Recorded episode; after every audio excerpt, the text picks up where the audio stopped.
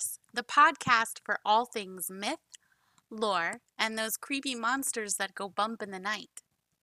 Each week, I'm sitting down with some non mythers and introducing them to the wonderful world of mythology.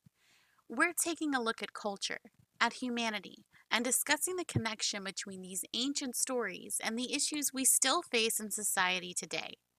There will be wine and snacks and plenty of laughs along the way. So sit back, relax, and join me on my personal quest to corrupt the minds of the world one myth at a time.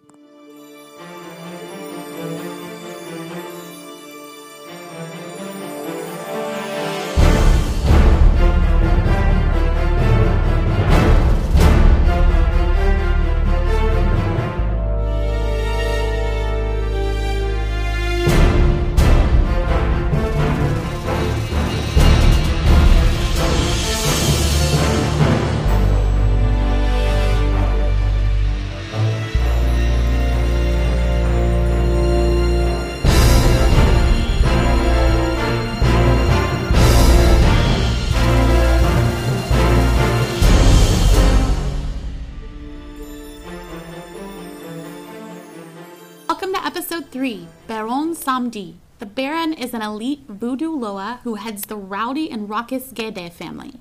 He is death, sex, protector, and healer.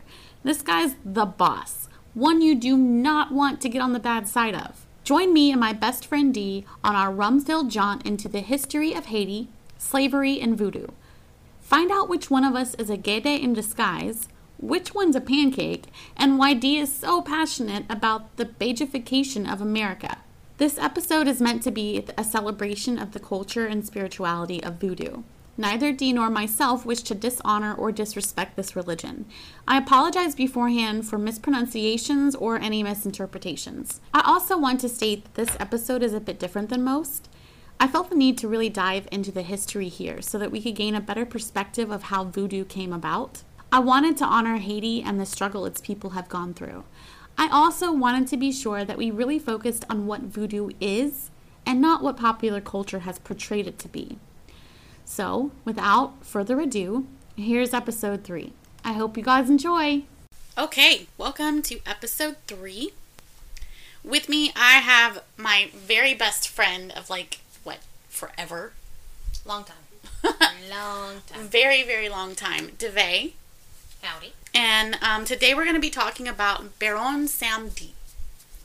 So, just so you kind of know how it works, I know you've listened to some of the podcast Mhm. episodes, but um, I'm going to ask a few questions that I kind of want you to think about. Mhm. And then at the end, I'll ask the questions again. Okay. Okay, so death is an integral part of humanity. It's something that we all have to face at one point or another in our lives. Symbolically, death deals with transformation. Parts of us die so that others can grow. In a way, all of us die multiple deaths during our lives. What is a symbolic death that you've dealt with in your life, and how has this helped you? Do you think that cultures experience this transformative energy as well? And what major transformations do you think our culture is currently experiencing, if any? Noted. Noted. Okay, so we kind of can't talk about the Baron or voodoo at all without kind of getting a little bit of history. And this episode is going to be a bit different because I don't really have any folk tales or myths concerning the Baron. I just have who he is and what he represents. And that's mainly because voodoo is not really one of those religions where outsiders are given a lot of information. So there's really not much out there as far as like the myths and the folklore. Mm-hmm. And which it makes a lot of sense because it's um More closeted. yeah, and it- it's a cultural thing, you know. The first people we're going to talk about are the Tainos, and the Taino people were the indigenous people of Haiti. Okay, well, not just Haiti, but that whole the whole Caribbean, the Greater Antilles. Mhm. So the island that now includes Haiti and the Dominican Republic um, was first inhabited around 500 BCE. Around 300 BCE, we begin to see farming villages pop up. And evidence suggests that the people who inhabited the Caribbean islands came from the mainland, so like the Yucatan Peninsula. Did I oh. pronounce that right? I say Yucatan. Yucatan. Tomato, tomato. Okay, so the largest majority of the indigenous tribes there were the Arawak peoples. Okay. And the Taino were a subset of these peoples. Okay. These are the ones who begin to develop the large communities on the islands. The Taino become the most dominant group there. It was the Taino and one other group, but mainly the Taino. Okay.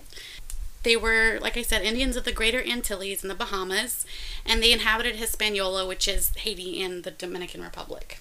Um, they also inhabited Cuba, Puerto Rico, and Jamaica. And they had a very complex culture. There were millions of them on Hispaniola, like before Columbus ever got there. But we'll get there in a minute. So, their communities were very densely populated, but really well organized. They were very inventive. They figured out how to strain the cyanide out of yucca, which was one of their main crops. And they also figured out how to develop like a sort of pepper gas for warfare. Oh, Which was- chemical warfare. Yeah, which was really cool. And another thing that they did, which I think is really awesome, is they had these like really large canoes that they built with like 100, 100 people or more paddles for ocean travel to travel back and forth. Another thing was they had, well, we think about rubber. Rubber is something that's like everywhere today, but back then It was a rare commodity. it was very rare. The, Europeans had never seen it. Right. And they had this game that they played with a rubber ball. And it like fascinated the Europeans that came. Which I just find that little tidbit interesting. But their religion centered around the worship of what they called Zemis. And these were like they were gods, they were spirits, and they were ancestors. The Zemi controlled various functions of the universe, kind of like the Haitian Loa and Voodoo. The other important thing to note about the Taino religion is that caves were super important to them. These are the ones who believed that all of humanity originated out of caves. And they kind of um, pictured caves as like the entrance to the underworld. What is the name that they had for them? Cenotes? I think so. Yeah, I think that's right. I like the way that they believe this. Th- This was um, really cool because I'm guessing they really didn't come into contact with very many other peoples because for a long time it was just them. And then the Spanish came, and the way they kind of like rationalized the existence of other peoples was well, we came out of one cave and everybody else just came out of another cave. so Seems reasonable. which was pretty reasonable, I think. Yeah. Fun fact: the Tainos were actually the group of Indians that Christopher Columbus ran into. The very first ones that greeted him. Should have killed him. Yes, they should have. Well, they tried to a little bit. We'll get there. I know you've heard the whole 1492 Christopher Columbus. Fuck that shit.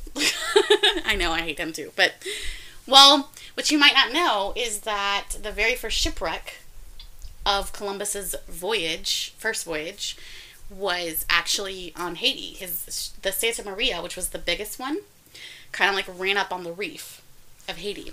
The crew couldn't get it off the reef, so they used the materials of the ship to build a fort, and the fort was called Fort La Navidad. And the whole thing was like he couldn't fit everybody that was on the Santa Maria back on the other two ships. So basically, he leaves 39 people in the fort, and he know like they all know he's coming back, but he leaves them and then goes back to Spain to get more money to come back or whatever. The other reason why he left them there was that he realized there was probably a lot of gold in the area. I'm guessing that the natives wore gold when he ran into mm-hmm. them. So he wanted to kind of go ahead and start off the negotiations. Mm-hmm. See, Get Colum- his foot in the door. yeah. See, Columbus viewed this whole thing as a way to get more money for Spain, but Spain wanted to colonize. A little over a year later, Chris comes back, mm-hmm. and what does he find? He finds Are they dead? they're all dead. Yay! He fi- he literally comes back, and they're like smoldering ashes. Oh, awesome. And a physician on board said that the people had been dead, or their people had been dead for like two weeks. So whatever happened, you know, Oh, good. didn't turn out well. So, like I said, the Spanish wanted colonization. So they start to demand things from the Taino people, and the Taino people just didn't accept that. They just they had a whole completely different worldview, you know, and so they they did not accept being demanded upon. So they kind of like run him out of that area, and he gets back in his boat. He sails down the coast about 80 miles, right? He sails down, makes his first settlement, and this is the settlement of Isabella. And this is the beginning of the end for the Taino people. So the Spanish come, they bring everything that they need with them. So from here on out, for the Taino people, it's sickness, slavery, and straight up butchery. It's terrible. They brought the Spanish settlers brought smallpox with them, and that wiped out a lot of the Taino people. But slavery was just as, if not more culpable for the near annihilation of these people. Remember, the slave trade shortly began, like almost right after Christopher Columbus's discovery, quote unquote, quote unquote. Arrival. He didn't discover shit. He didn't discover shit, no. And really, the backbone of the Spaniards' economic system during their colonization was the demand that they could make on the labor of the Taino people. Now, you have to understand, even though the Taino people were like warrior warrior like is in some senses, like they knew how to fight, they didn't have guns. They didn't have, you know, all the weapons. They didn't that, have mechanized warfare like Europe had. No, they did not.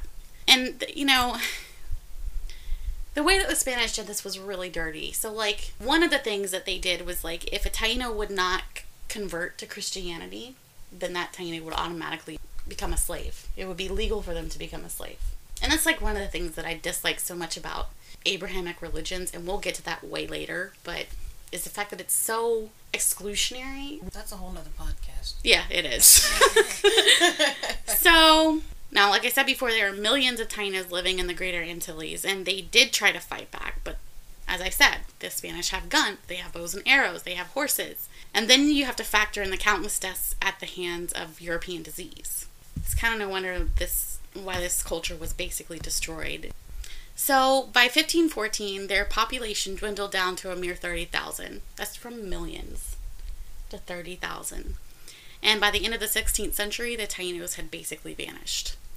So, now we're going to talk about the French occupation.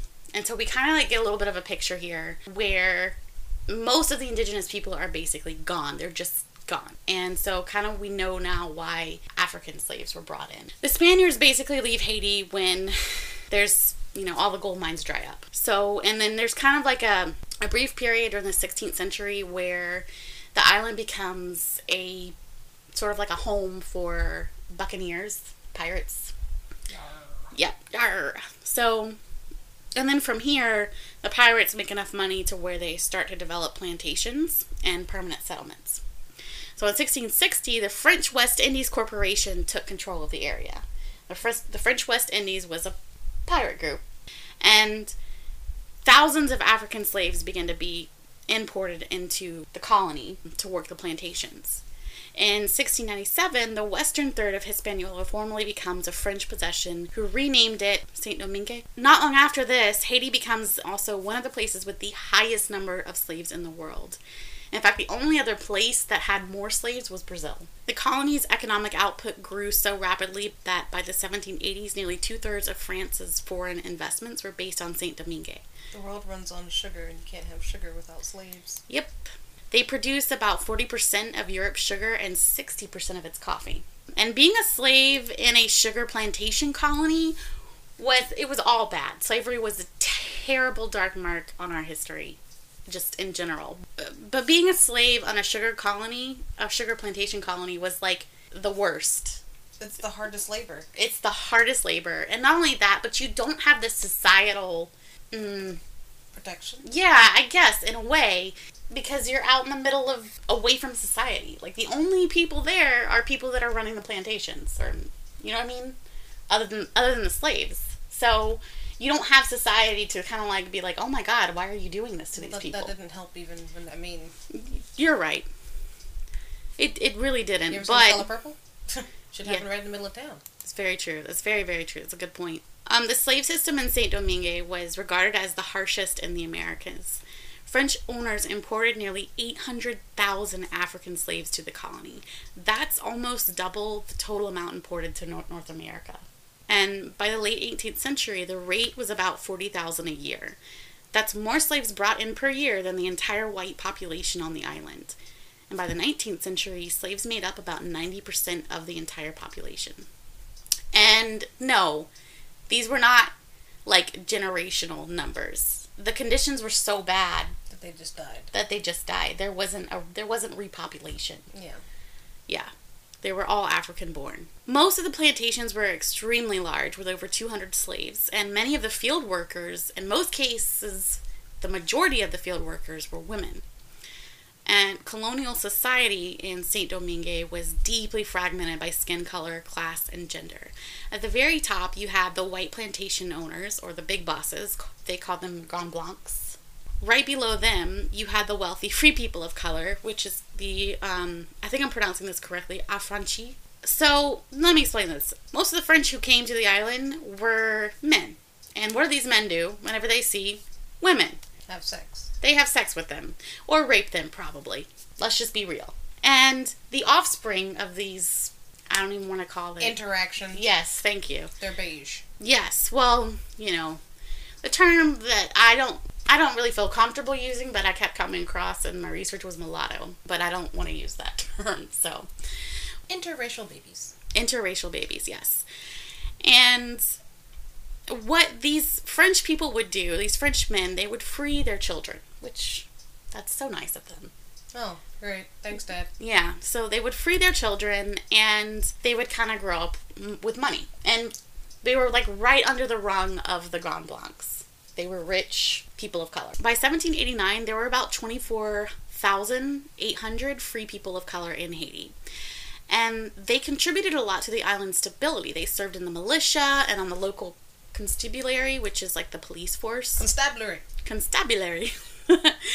um, they really aspired to the economic and social levels of the Europeans, to the extent of some of them were actually slave owners themselves. They did not connect themselves to the African born slaves. They feared them, the slave majority, and really spurned them. Like they, they were just as Cruel. cruel in some cases, yes. Mm. But the fun, well, not funny. The interesting thing is, is the colonists, you know, all of the white people on the island, they discriminated against them. So maybe not to the extent, uh, obviously not to the extent that, that the slaves were discriminated against, but there was still a lot of discrimination going on. Below the free people of color were the petit blancs, and these were the poor white workers. These were artisans, overseers, and laborers. And then at the bottom you have the, the slaves, most of whom, as I said before, were African born, and the vast majority of slaves were field workers. However, there were also house servants, boilermen, and even slave drivers, you know. Mm-hmm. Life as a slave was incredibly bleak. Death from injuries was really common, infections, but disease was also a huge factor. Some slaves managed to escape into the mountains, like the interior mountainous area, and these become known as the Maroons. And they actually fight, they fight back, they fight guerrilla battles against the colonial militia, which is probably a contributing factor to why the Affranchi feared them a bit because they were, most of them were in the militia. Okay, so 1789, the French Revolution breaks out. All the social classes had complaints. I mean, every single one of them. The slaves were obviously done with slavery. The affranchi were tired of all the legal discrimination. The poor whites were resentful of the privileges held by the affranchi. And the Grand Blancs were complaining about the French trade laws and the government's paltry attempt to kind of sort of improve slavery's like conditions. The slaves, however, obviously have it like the worst, so naturally they rebel. It started because some slaves heard a rumor about the King of France having freed them. And even though it was across the ocean, the word about what was happening in France reached the people of Haiti. And then the Declaration of the Rights of Man and Citizens gave hope to the Affranchi and the slaves. Now, I kind of want to go back to the Petit Blancs here. They actually argued that there wasn't enough discrimination. They they basically wanted lower interest rates so that they could pay off their debt, and they began lobbying for colonial independence. I kind of want to talk about the psychology of this for a minute because it's crazy. These Petit Blancs truly felt like they were being oppressed in Saint Domingue, and I just think that's insane. It just goes to show you just how much they did not view slaves as human. So you mean like how middle white America thinks it's being attacked right now? Um, I I'm mean, just- I wasn't gonna get into Well, politics. no, no. but- Let's go there. Let's. that's what this whole thing is about.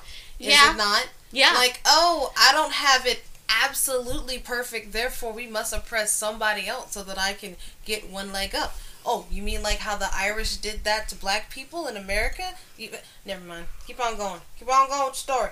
Go on. Keep talking. Why don't you paint the scene about what I'm staring at right now? I love you. well, add that in there. Tell them about that. We are currently in my cousin's bedroom, and he is a redneck. And while I love him more than life itself, I There's a can't- huge Confederate flag hanging in front of this angry black woman. yeah, there is. White people. So the Petit Blancs wanted to be free of France control so that they could institute a democracy where everyone has a voice, except the slaves. Well, anybody of color. Do these people have MAGA hats? I don't know. I feel like they should have. They should have MAGA hats. They definitely A Petit Blanc in my mind has a MAGA hat and a shirt with no sleeves. Keep going.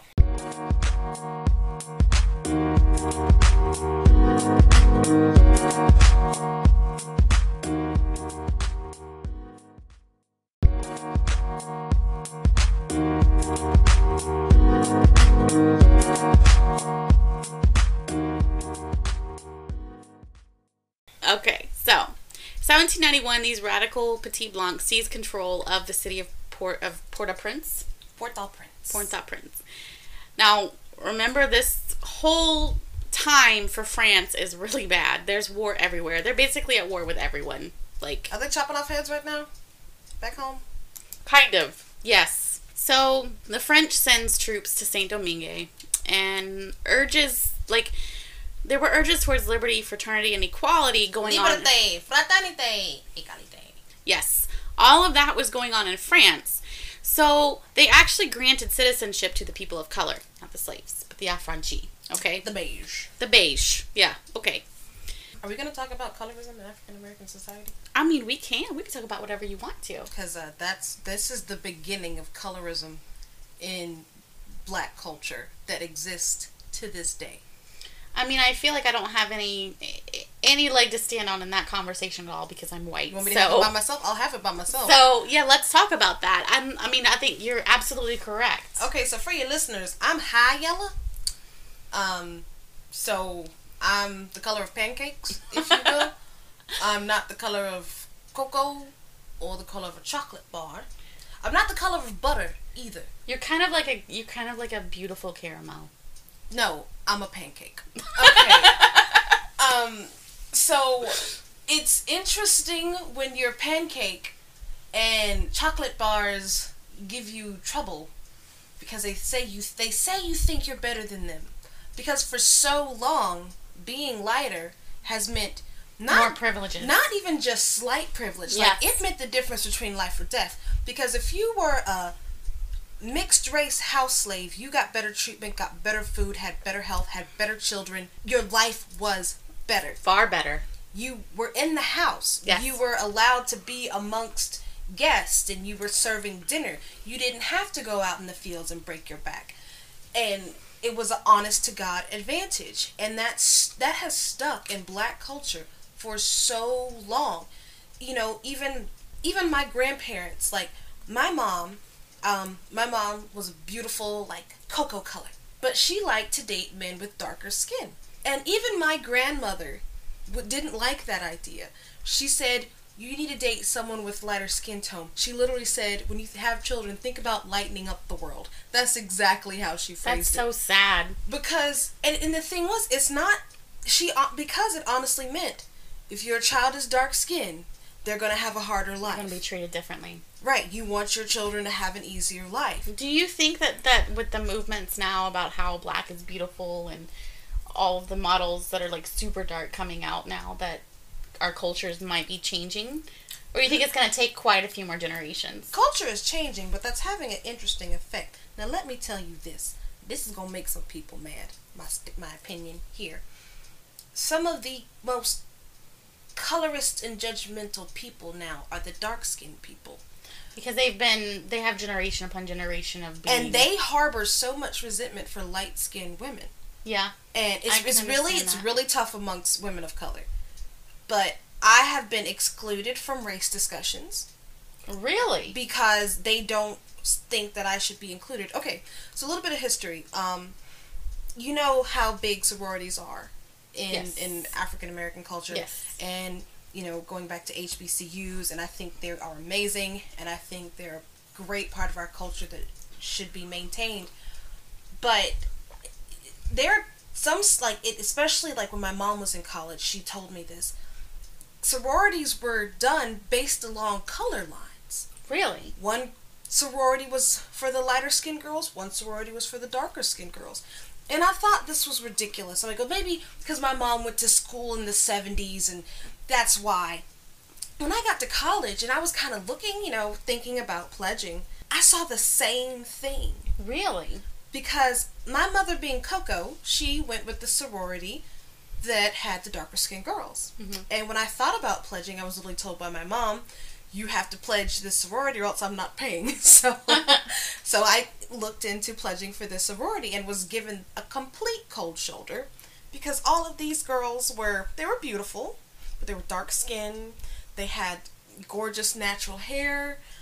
Basically I wasn't black enough for them. I'm at the point in where I have been told I'm not black enough. That's very sad. So, and I keep telling my phrase is I'd be at the back of the bus with everybody else. Yeah. So, Um, yes. don't think that I've, you know, haven't faced, you know, issues or a bit of resistance because of my race, but even amongst my own culture, I'm ostracized due to this whole archaic, coloristic tendency. It's it's a really strange way of thinking, and it's you It know definitely started the with this. right the privilege that the was it Affranchi had, it it it built such a deep resistance amongst darker skinned people, and it's a big schism within our own community that is completely counterproductive. I agree. It's very counterproductive. And I think that that needs to be addressed. And okay, I well, I date white men, and I but my whole thing is I just I don't understand the like it's such a thick line to cross, especially depending on where your region is. Like it, it's amazing to me that I think even now I think about the the trouble that my kids would have. Even now in Really? 2018. And yes, there are a lot more children of mixed race parentage, a lot. And I love the fact that we see advertisements with, you know, mixed race families, Yes. moms and dads of different races, moms and moms of different races, dads and dads of different races.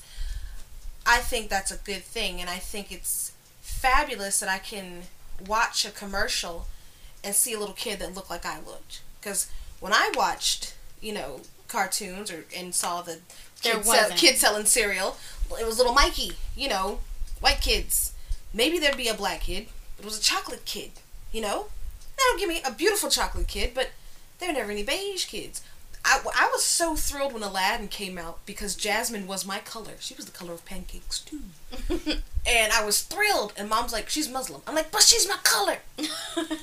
And even now, I was I was a grown ass woman going to see Princess and the Frog, thrilled. It's a black Disney princess. But Tiana still didn't look like me either. So I've I don't have a Disney princess yet. I'm waiting. I'm waiting, Disney. It's coming. I'm, It's coming. I'm looking for a beige princess. Disney, get on that. Come on. Okay, Is there more rum? there is more rum. Oh, we did not even say that we're drinking rum. Where we are rum? totally drinking Baron Samedi spiced rum. Rum, rum, rum, And rum, it rum, is rum, rum. very delicious. Getting a little drunk. Keep talking. Move it along. Okay, we're gonna keep going. Whew. Shit's about to hit the fan. Shit is about to hit the fan. So, okay, the French send troops, I already said that, but the Petit Blancs are definitely not happy about this. And this leads to fighting breaking out between them and the newly French people of color. Make Haiti great again. So awesomeness happens in August of 1791 because the slaves are basically like, um, hello, screw all y'all.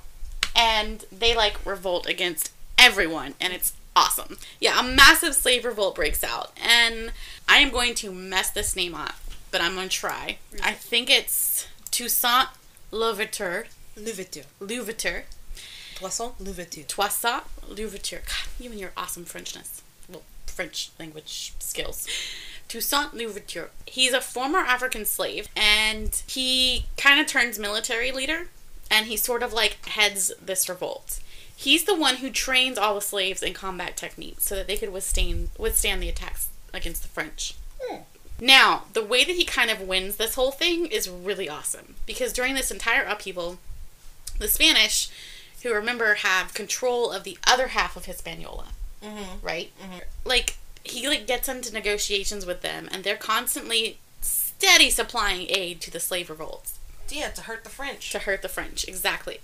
Louverture actually becomes an officer in the Spanish military. Well, you know, the Spanish have always had a better, well, an interesting relationship with people of color due Yeah. to the whole history with the Moors in Spain. Yeah, that's very true. That's uh, a very good point. I wouldn't have thought of that. I think that's why they'd be quicker to be bedfellows than the French because they have a different cultural outlook on. They still they history. they still mess the Taino up though.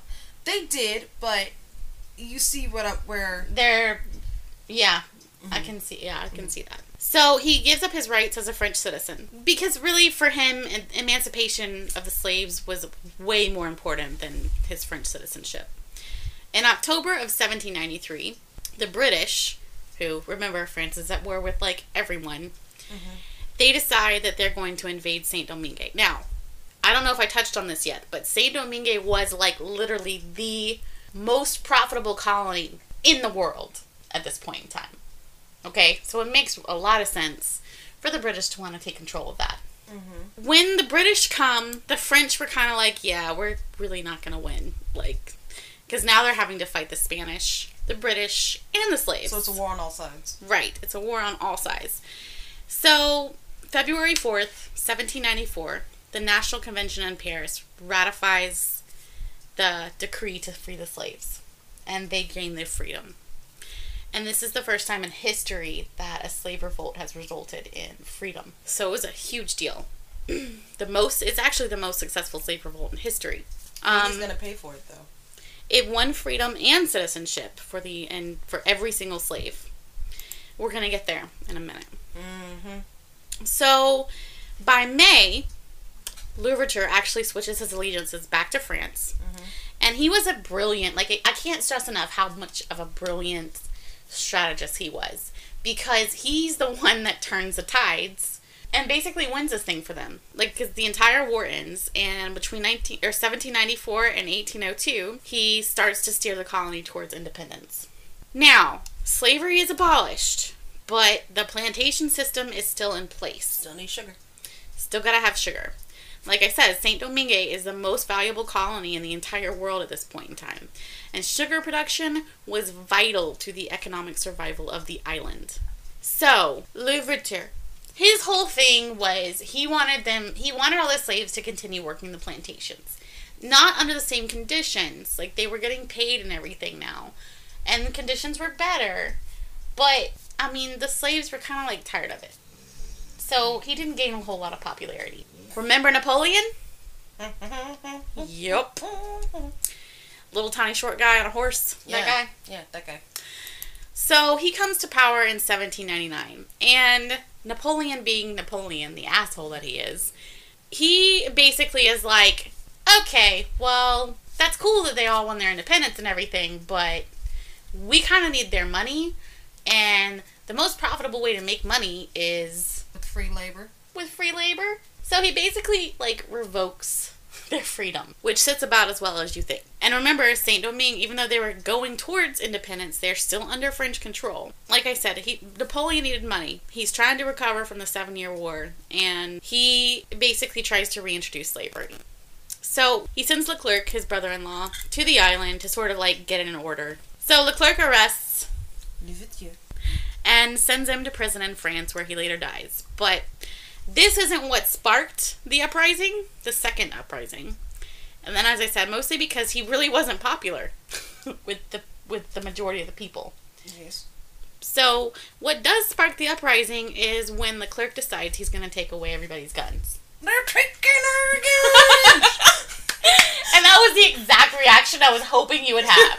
Like, is From my cold dead hands! So, this results in a guerrilla war which the French eventually lose. The French, even though they lost, they do put up a good fight. I mean, they even go so far as to bring in man eating dogs from Cuba. That's pretty fucking I mean, sweet. that's pretty like.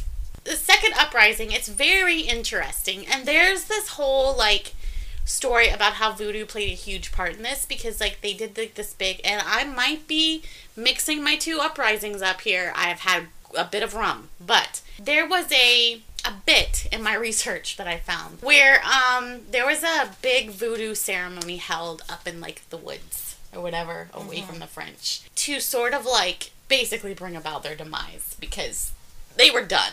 You know, look, we just gained our freedom. Fuck you guys. We're finished with this shit. Did they kill some French people? Actually, the interesting thing is they fucking do. Oh, cool. Do you know what hits? Yellow fucking fever hits. Oh. And that is why the second uprising is so successful. I mean, it was beside the fact, besides the fact that they had militia training now and mm-hmm, weapons, mm-hmm. they also had the freaking, they had yellow fever on their side. That's helpful. Yes. It breaks out at the same exact time. And the French, most of the French soldiers, like thousands of them, die of yellow fever, including Leclerc himself. Take that, you goddamn frogs. So in the end, interesting part here, I I did not know this. I don't know if you did, but this is what actually causes Napoleon to give up, and it weakens him so financially that he actually sells Louisiana to the U.S. and we purchase it. Yes. Oh, look there. So thank you, Haiti. Thank you, Voodoo. oh, that's very interesting. Yeah. Yes, I did not know that. Did we but keep the receipts?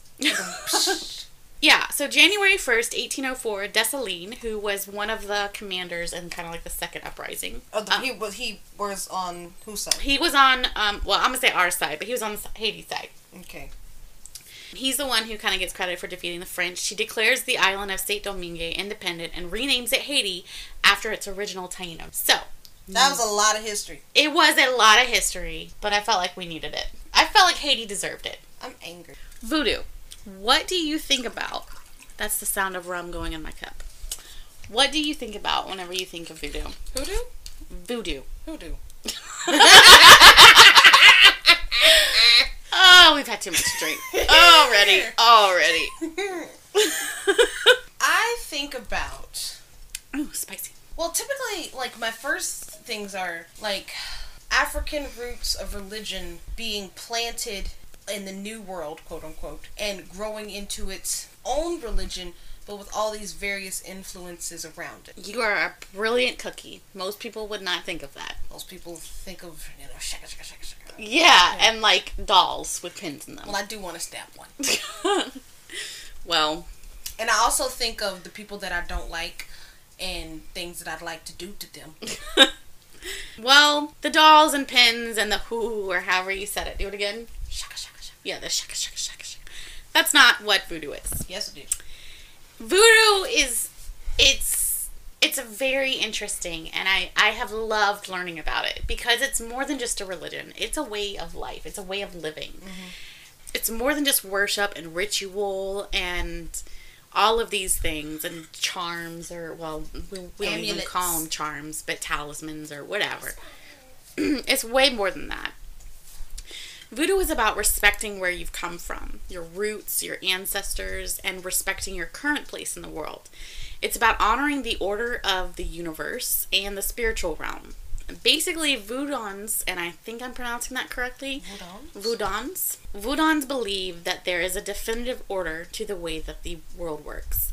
And knowing your place in this order and respecting it will not only bring immense positive and immense positivity and wholesomeness to yourself, but also to the entire system. So, and what I mean by system, I'm talking about the universe. I'm talking about the spiritual realm. Now, this doesn't mean that you're restricted, like you're not like a slave to the system. It's it's more of there's a proper way to do things. And you have to be aware of these protocols and have respect for the forces that are above you Mm-hmm. that have come before you. And the reason why is because they're, I mean, makes sense. They're wiser than you, they deserve your respect. So, like, one example of an aspect of Voodoo society is allowing your elders to speak on a subject before you voice your own opinion. Now, I say allow, but it's not really like that. Elders speak 1st mm-hmm. And it's more than just like respect your elders, it's a whole thing. Like, elders speak first on whatever, and then you're you can speak your opinion after them and disagree with them even but you've to respect. You have to honor them because they've been here longer. They know more than mhm. you do. I mean, that just makes sense in like a tribal, like because your elders have more experience and they, you benefit from getting their impressions first. That makes sense. That's just seems reasonable. Yes, and I, I think it's I think it's very reasonable in today's society too, because I mean you know even though I don't necessarily agree with everything my elders believe, uh, I- they they've been here longer, so like some things they're gonna have more experience with. Right. Voodoo's And you can disagree with them. Just respect them while you while you are disagreeing, yes, while you present your case. Yeah. Yes. So voodoo's origins are very elusive.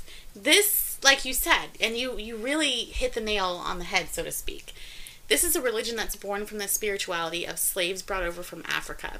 And this spirituality mixed with the religion that of the Taino people, or the I call them Taino people because that's the majority of them of what was there, but they're the Arawaks, you know, the Arawak Indians.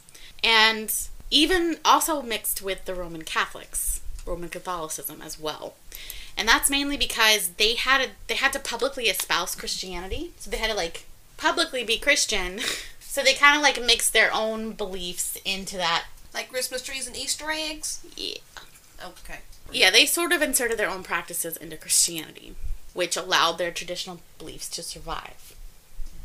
So make it. I know it's kind of hard for us to understand um, as Westerners. I, I mean, it's really not for me, but it is kind of hard to grasp the mixing of religions. This is known as syncretism. Um, But that's because that's- the Abrahamic religions, Islam, Judaism, Christianity, etc., are very exclusive.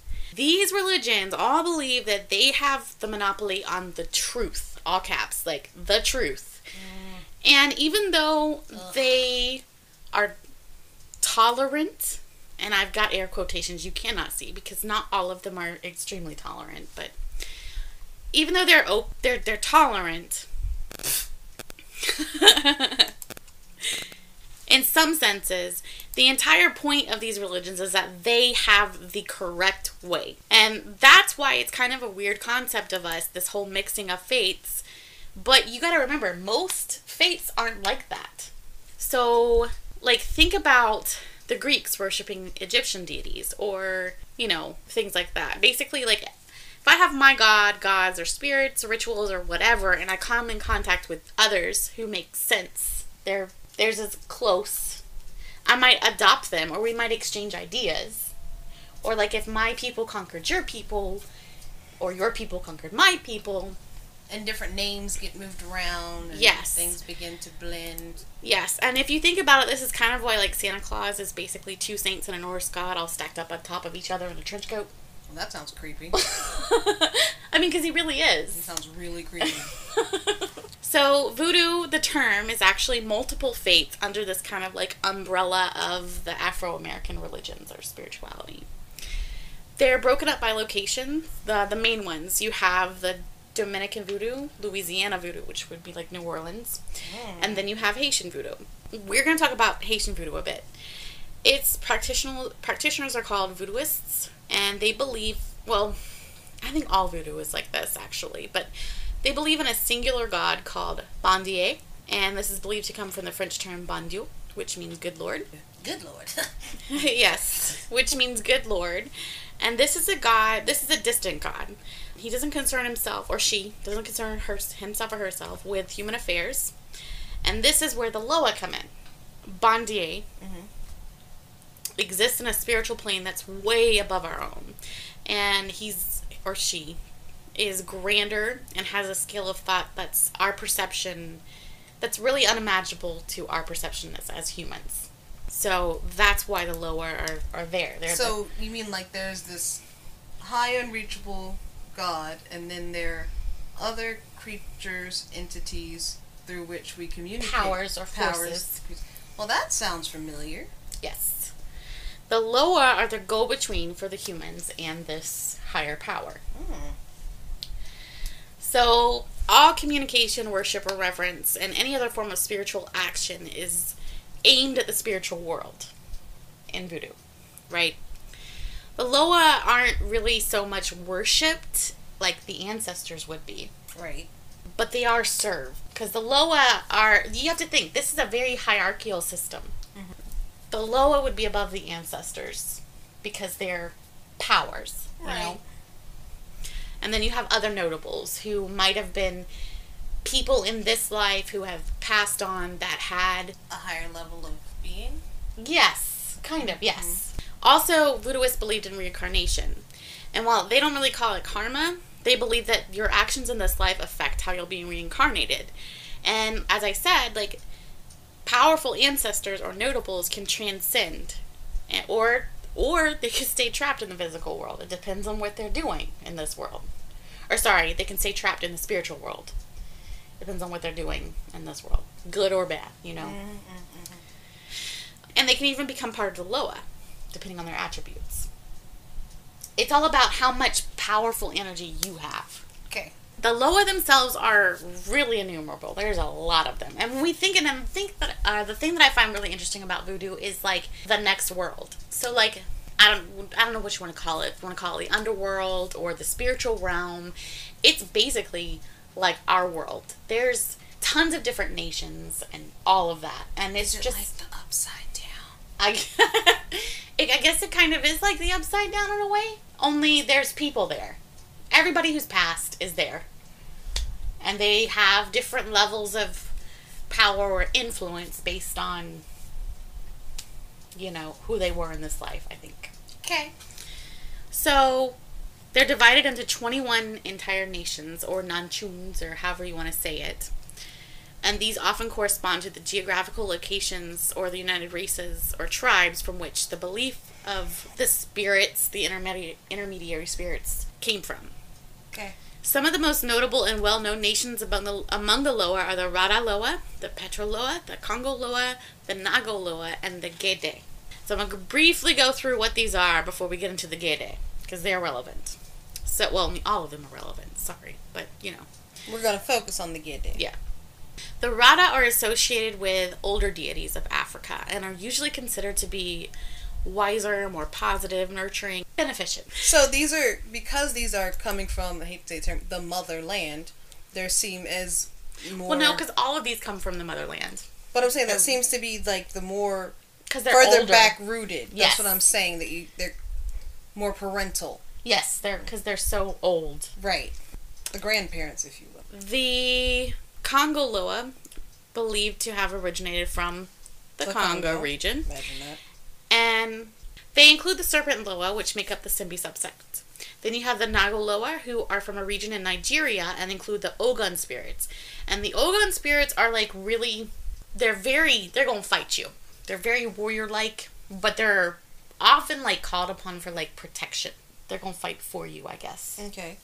Um, and then you have the Petroloa, who are way more warlike than any other one.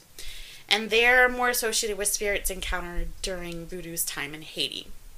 So the the, the Nago and the Petra are kind of similar, but they just have different aspects. So just curious. So the Congo Loa, Mhm. are they viewed as being a little bit older as well, as opposed to I'm the, not. the Nago and the Petra? Because it seems like what I know about the Congo region, there's a lot of imagery about serpents and water serpents Yes. due to like the, the rivers and the Yes. the geography of the area. It seems as though these, like you said, take on the characteristics of that region. So that's why it would seem a little older. I'm not entirely sure, but um, I believe so. It, I had a lot of hard time researching because, as I said, voodoo is taught to the initiated. I ain't initiated, you know. Even talking to people who are within this, who practice this, you know, I'm I'm not gonna get a whole bunch of information because You're gonna end up like the rainbow and the serpent. yes, That's what's gonna happen. yeah. So I mean, and it's more for my protection, which I th- I'll talk about that when we get to the Gede. Um, so the Gede are next. I I kind of love these spirits. These are the spirits of the dead, and they're led by the Barons of Voodoo, which we are definitely going to get into because we're talking about Baron Samedi. So. Yes, she holds as she holds up the Baron Samedi rum. So The Loa of this nation are, like I said, the spirits of the dead, and these are like crude, lewd, in your face spirits. I kind of picture them as like a bunch of like over sexed wor- um, construction workers. Or college kids. Or no, they- they're Older than that? yeah. Well, I mean, I don't know. It depends on on them, I suppose. But they really do not give a crap about the results of their actions when they're on this plane. They've died. They've already lived. They don't give a shit. They don't give a shit. I don't give a fuck. They don't give a fuck. Porty. So they had they definitely don't have the same societal proprieties that we do. They're very obscene, vulgar, sexual, very Ooh. sexual. Yeah. Like that's kind of like their thing. Brown chicken brown. And they don't give a fuck about what you think about them and they don't give a fuck about what they say. To the point of like it's very common for them to like tell your secrets. So, you know, um, part of voodoo is the possession, and that's that's getting. And again, I'm not finding a whole bunch of information on this for obvious reasons. Nobody wants to get me in trouble, I guess. But um, and this is like when a spirit takes over, and it's not like as we think about it, you know. Pop culture, whatever, likes to turn these sorts of things into like evil things. But it's not seen as like that. It's more of like, you know, during a ritual, the Gede, they get to have their say. The, the Gede are their spirits, and then again, I get differing things, but one of the things I was told was that these are spirits who didn't get a lot of, um, they didn't get honored when they died. So they might have been like on the lower rungs of society.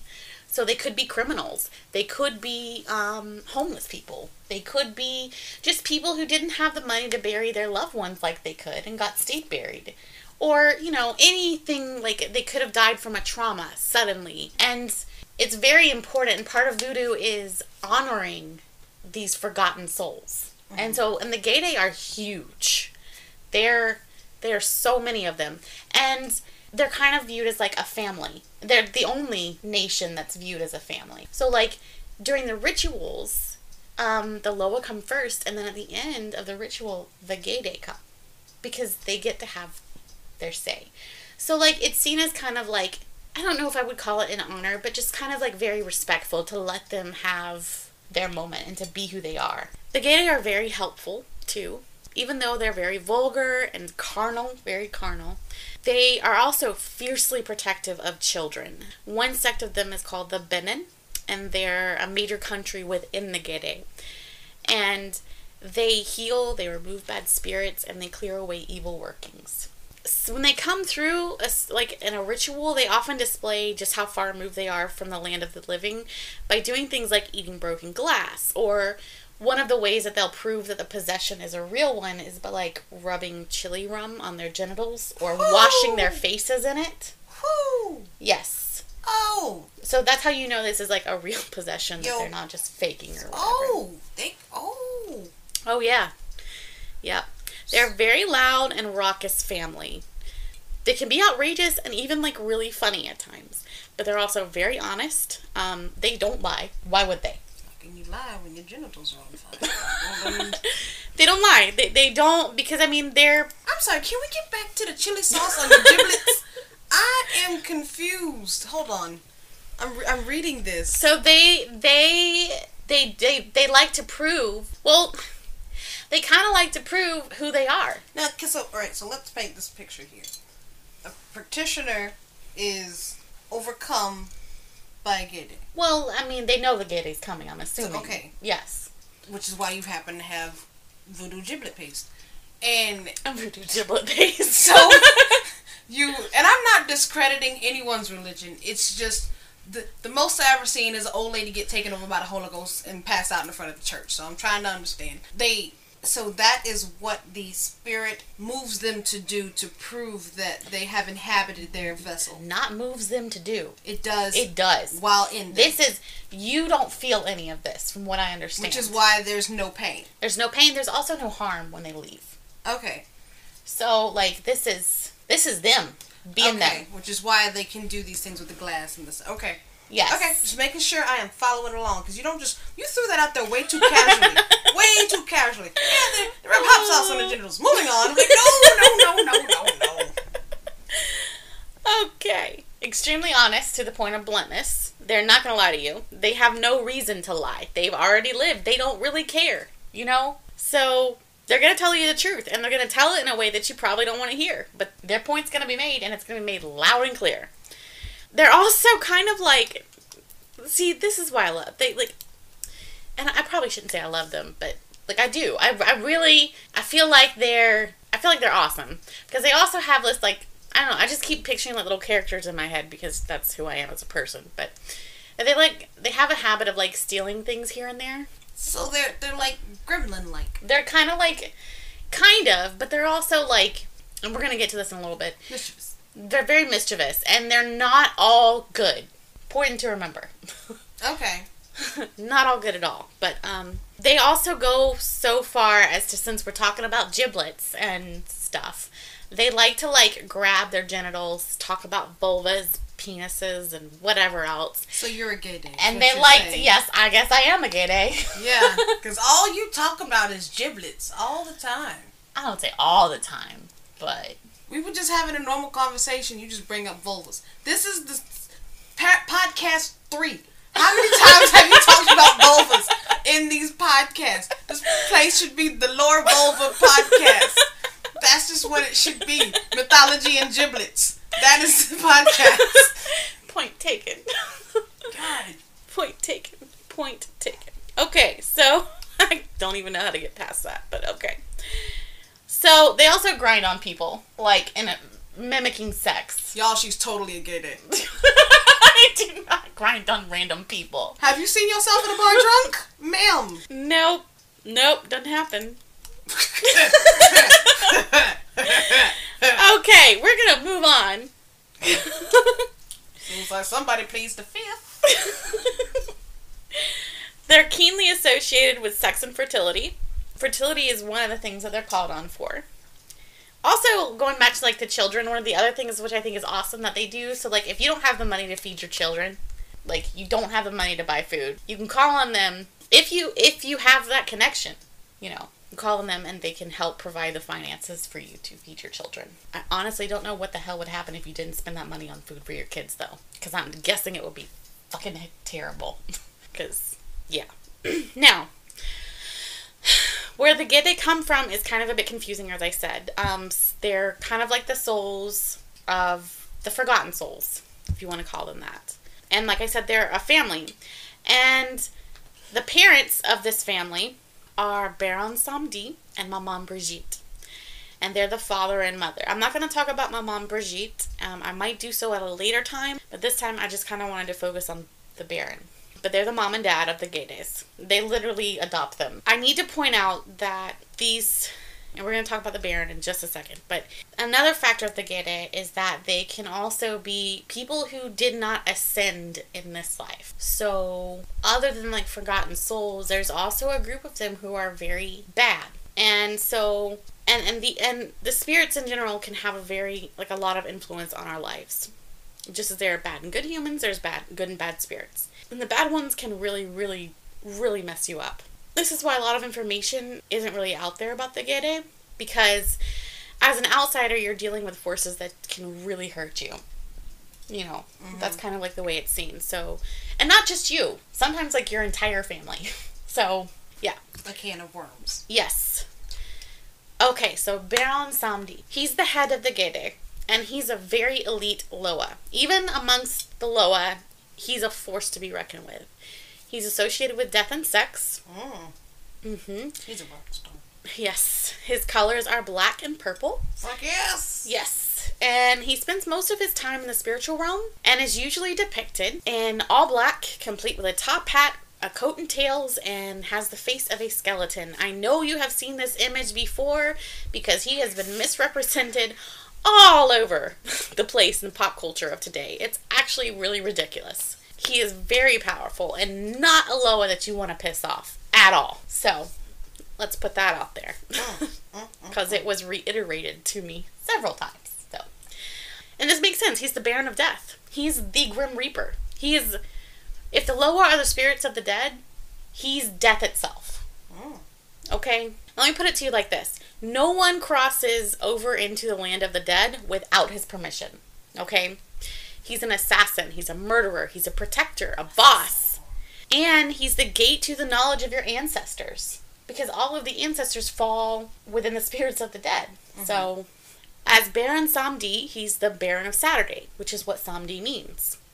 Now, if you think about astrologically, aside from being a planet of, of the occult and mysteries, Saturn is also, which is where the word Saturday comes from. Saturn is also one of those planets that doesn't really accept anything other than perfection. It's the taskmaster of the zodiac, and it does not make things easy for you.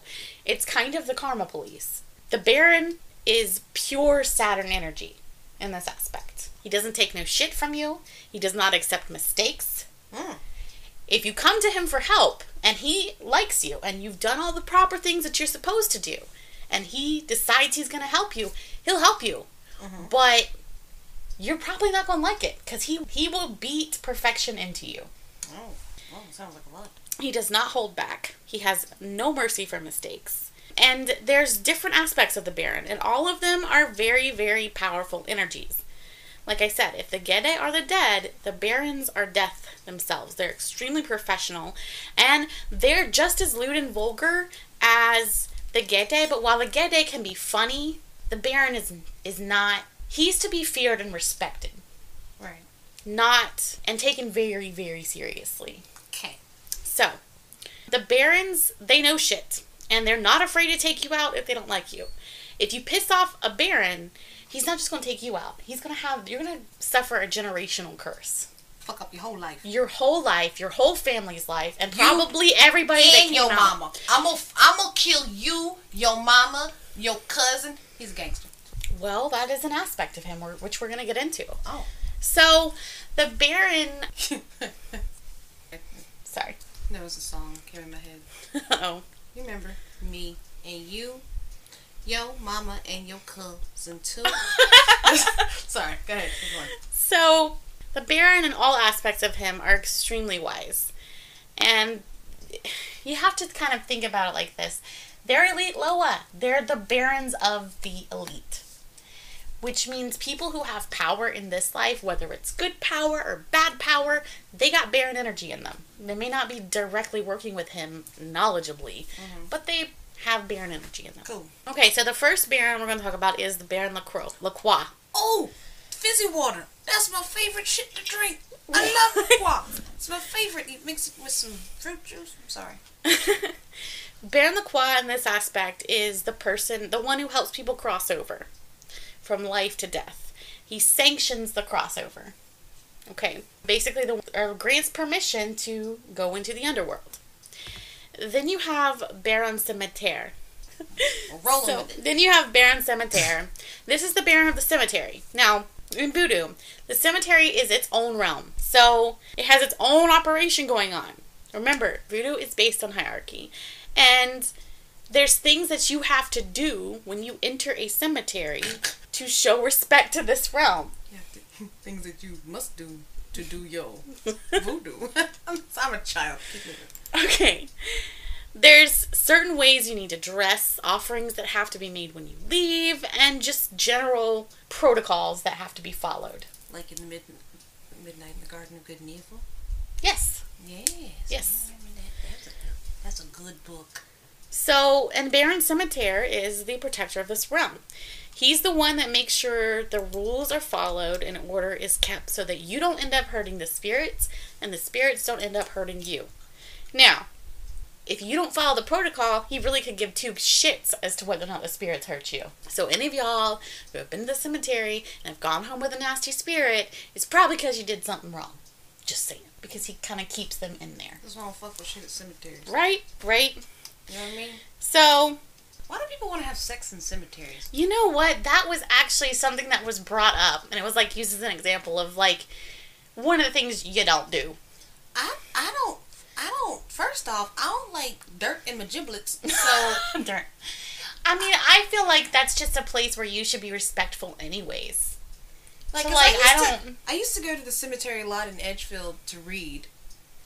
Um, because it was quiet. Because the only places we had in Edgefield were a park with screaming children, and dead people are pretty quiet usually. And um, was it was it what is that? It was First Baptist in Edgefield. Yeah. Yeah, I used to sit there and read. me, all the dead old white people, Strom Thurmond. With Strom Thurmond just Exactly. sitting there pissing the- you off. I was the only black person in the whole cemetery. Just posted up, reading books. Anywho. Yeah, so think about it. If the only authority that the spirits have to listen to is the Baron. So you disrespect the Baron's space, you kind of get what you deserve. Also, like, I kind of want to stop here and talk about like how ingrained these protocols are. I feel like it's it's really ingrained in us that we have to follow a protocol when we're dealing with deaths. Well, that's that's all societies. yes, I mean, there's most. Uh, I mean, there's so much rigmarole around funeral practices. I mean, so um, Piedmont Tech that I went to Mhm. in Greenwood has actually a very good um, mortuary program. Mhm. And someone I was talking to said the majority of what they learn outside of the technicality of it all Mhm. is the numerous religions you'll encounter and have to know how to handle your customers' religious requirements. yeah. And it's numerous. That's kind of how I see this Baron, though. It's like he's the one that's responsible for ensuring that you're honoring the dead, that you're honoring these protocols. The person even mentioned there. There's people who practice voodoo, who Mhm. practice Santeria, you know, a litany of religions that you have to That's very interesting. have to take into consideration. They, he said it's not just putting them on a slab. I'm like, okay, so, yeah. so the next Baron, the last one we're going to talk about before we get to our question is. Ooh, criminal. Oh, you're going to love this one. I have a feeling. This is Baron Criminal. He is the boss Baron. And I mean, boss. yes, that's exactly what I mean. Hands up, boss. Boss. Y'all can't see us, but whatever. We're so gangster right now. We are totally gangster. I am the whitest gangster ever, but D's You hold put it a down. hard R on your gangster. I'm so gangster. Don't test my gangster. Okay. so, when you think of criminal organizations, what's the first image that pops into your mind? Actually, right now, because of what we're doing, and this is totally racially biased, I'm picturing like Haitian gangsters right now. So, but maybe that's not what you're going for. That's not really what I'm going for, but like when I think of like well organized, I think of like cartels. I think of like the mob. I think of like you know, La Cosa Nostra. yeah, and I think of like the head of them. These are like really suave dudes. Like they dress a certain way, they act a certain way, they get shit done. They know how to get the, shit they get done. We might not like, but they get shit done. They demand respect. People fear them and respect them. This is the energy of this Baron. Okay, they do what they do and they do it well. They're very prestigious. They have that uh, je ne sais quoi as I said, this Baron, he's very much feared and respected. He's probably one of the most feared aspects. He's known for like granting requests in lieu of payment at a later date. Ooh, Yeah. that sounds dangerous. So Yeah. he gonna bust your kneecaps. Wow, So- he's a loan shark of the Loa. Let me get there. Okay, all right. On Fête Gede, or the Voodoo Day of the Dead, is when he comes to collect his payment. Oh shit. yes. That's this is. yes. So he's he's he's the boss. Very aggressive, prestigious, je ne sais quoi. He's a boss. Okay, so you remember the question I asked at the beginning? No, I'm drunk.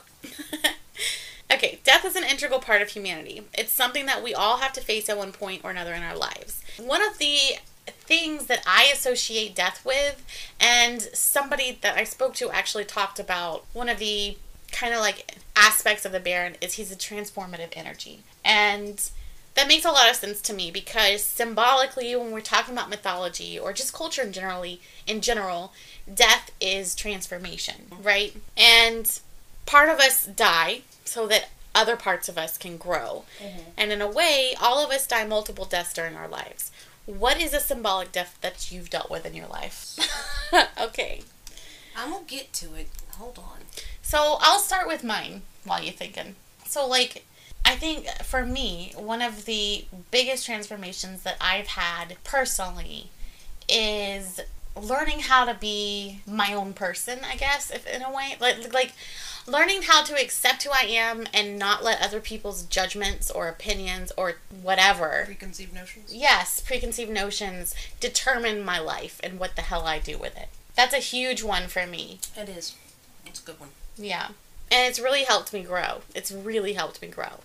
Okay, so we're going to move on to the culture question. Do you think, like, as a culture, that cultures experience this transformative energy, this symbolic death?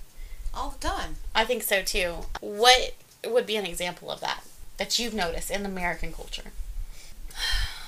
I some of them are in a term. I guess I'll call them slow deaths. Yes, I think they're all slow Yeah, they're they're all slow deaths. culturally. Thing they, the society takes on a whole nother characteristic or or persona, if you will, after this death is completed.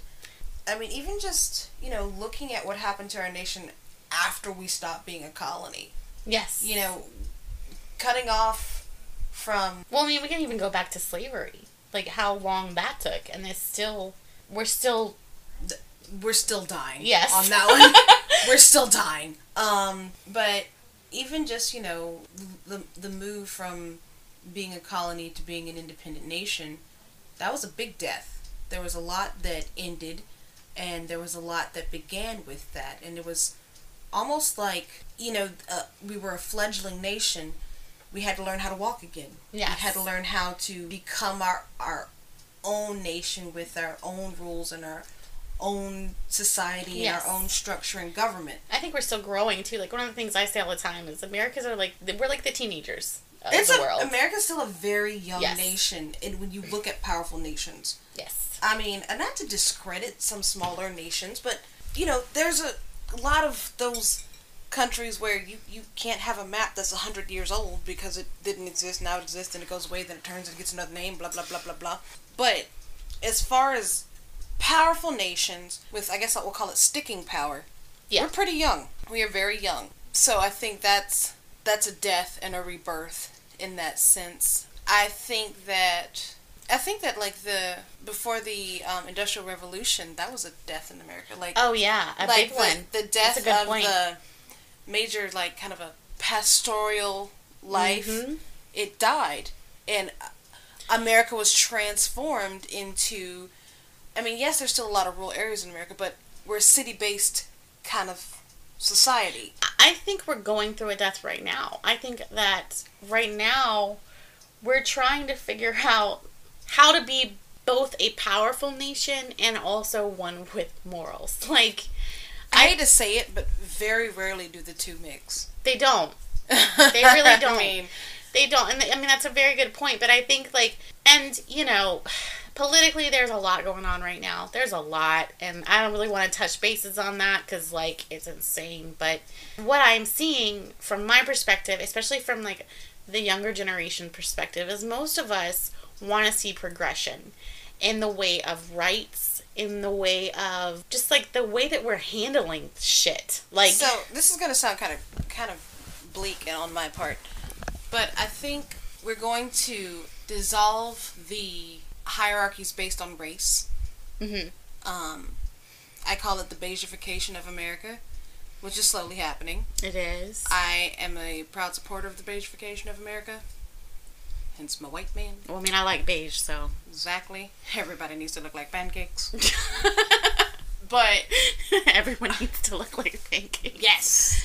Tan crispy pancakes. Um okay, so I I pay it I refer back to this book way too much. But you know how um in 1984 all the party members Yes. there were various races Yes. of the party members. And this sounds horrible because I'm I'm kind of a mean person. I'm okay with that as long as I'm a party member. I mean, I don't want See, to I'm not okay with that. I don't want to be a Winston, but I'm gonna make sure I'm not a Winston. I'm gonna make sure I'm a party member. And the fact of the matter is, we will always have air quote party members. yeah. I want your merit to be a party member be, to be based on how cunning mm-hmm. and educated and intelligent that you are. That's what I. That's how I want you to get to be a party member. That means stepping on the neck of the stupid. I may be okay with that. This is kind of not really related to that, but kind of on another level. Like we could we talk about like the change that's happening. Like even like like when we were in school, it really wasn't cool to be as nerdy as I am now. Like at all. Mm-hmm. But like now, like nerdy's nerdy is in. Stand on the neck of the stupid. yeah. Do it. So stand on the next stupid. Ah. yeah. Okay. So I'm not touching that. Yeah. but. Okay, so the last question that I have, and it's one that I ask every single podcast, is what do you think the Baron would have to say to you? I already tell you what he's gonna say to me. He's gonna say, "Bitch, what the hell are you doing? You need to get your life together and get shit done." And you know, I feel like the. Okay, here's the thing. The, I feel like voodoo is a religion that i- it teaches you to utilize the skills you have. Where okay, Yes. well, it's like Christianity is like be good, do good. Yeah. God's given you these gifts, but they That's only want you. To. They only want you to use the gifts that God's given you that are good in their eyes. Yes. Whereas voodoo can appreciate if God has given you the gift of cunning, if God has given you the gift of a, a sly tongue, Yeah. like if it's He's made you charismatic, use those tools to your advantage. And that's something that I've come into in my life. I used to want to. Oh, this sounds horrible. I'm going to hell. I used to always want to be good, and but I realized sometimes being bad gets you further. And I'm not saying okay, you no, know, that's fair. That's fair. I mean, I and I feel like he would tell me to utilize these skills in a way that is advantageous for myself. Not necessarily to use it in a way that hurts others, but in a way that promotes myself. I mean, I think that's very fair. And I think also, which is the whole other podcast episode, I think also, you know, concepts of good and bad are up for debate. Yes. You know. I mean, It's all va- based on perspective. and and cultural, you know, trend trenches. I don't know what the term would be, But I mean, like you can't all be good. you can't can't- be good all the time either. Like you can try to be a good person, but my definition of what a good person is is going to be different than your definition, than whoever else's definition. I mean, it's all based. It's all what's the word I'm looking for? I had it and it left. Subjective. It's very subjective. so I I think that's what I'm going to focus more on using all of my skills, whatever they may be. What do you think the Baron would have to say to our culture? Can start over. Um, I feel like I think he'd be. I think he'd he'd realize he has a lot of like. I don't know if I would say like he'd realize he has a lot of work because he ain't gonna do the work. He's gonna So- be he's gonna be beating so the shit out of. Here's the thing. I, so you're way you're way on the left side of the ship. I'm somewhere in the middle. Well, if you ask my Republican boyfriend, I'm a goddamn hippie. But no, no, I no. You're definitely very middle ro- okay. middle Thank, road. thank you. You're very middle. Yeah. I feel like some people need to quit bitching. It's it's stop crying about these things. It there's always going to be a level of suckitude in the world. You can't make the world perfect. Utopia Right. does not exist. Right. But also, that doesn't mean we should just throw everything to shit and just kind of be, oh, well, whatever. Things are going to be bad. It's just how it is. We can't, you can't do that either. And I think that he would want us to see it, see things, all things, all issues for what they are hmm and focus on making it work. Yeah. See, and one of my favorite phrases and what that I use all the time, and I try to remind everybody is perfection doesn't exist, but we're all perfection in progress. Like we are all mm-hmm. trying to get to a better place. So I kind of feel like, you know, the nice way, and I feel like he probably won't be very nice. and that's the it. thing the the way that we'll get there is many pitfalls Yes. disasters bad things happening It's people kinda like- dying It's kind of like you know the creation of a diamond. If you think about it, you know how lots a of diamond. fire brimstone chaos heat pressure Yes. to get somewhere good to get somewhere that's beautiful. Yes. yeah so I, yeah you know I think that's a good note to end on. So, do you want to say goodbye? i want more rum you have the rum can we talk more about people the color of pancakes if you want to. i'm just saying people should be the color of pancakes. Jessica, what are you the color of? Like an English muffin? I have a moon tan. That's not. No, we're talking about pastries. you got very serious. Like you were very upset. Okay, if I'm a pastry, I I don't think I would be like a sugar powdered donut. How about just a Krispy Kreme? Eh, I'm a little paler than a Krispy Kreme. How about a cruller? I might. You know what? I'm definitely a cruller. Yes. I am a pancake. With lots of butter. But crullers are good. They are. I like them. Pancakes are delicious, though. Everybody love pancakes. Hey! I wish I could be a waffle. Waffles are good. Waffles are sort of. No, I'm not a waffle. I am waffle. extremely pale and pasty. So. Pale, pasty, and proud. You're a crepe. What? Oh, I am. I'm a crepe. Crepe, crepe, crepe, crepe, whatever. You're like, what? Oh yeah. You're a crepe, crepe. You're a crepe. I am totally a crepe. You're absolutely right. I am so a crepe. Yes. Okay, well now that we've determined what kind of pastries we are, Out. You know, you know. Don't crepe Suzettes have rum in them too? That was with the bananas. hey, See? rum. There we go. I'm totally down for that. It works out. It makes sense that a crepe and a pancake would be friends. It does. Nice. It does. I'm hungry. I, I noticed. Let's go get some food. Okay. All right. Well, we gotta do our sign off first. Go, So. Are we signing off to get food? Go get pancakes And crepes and rum. and lots of rum.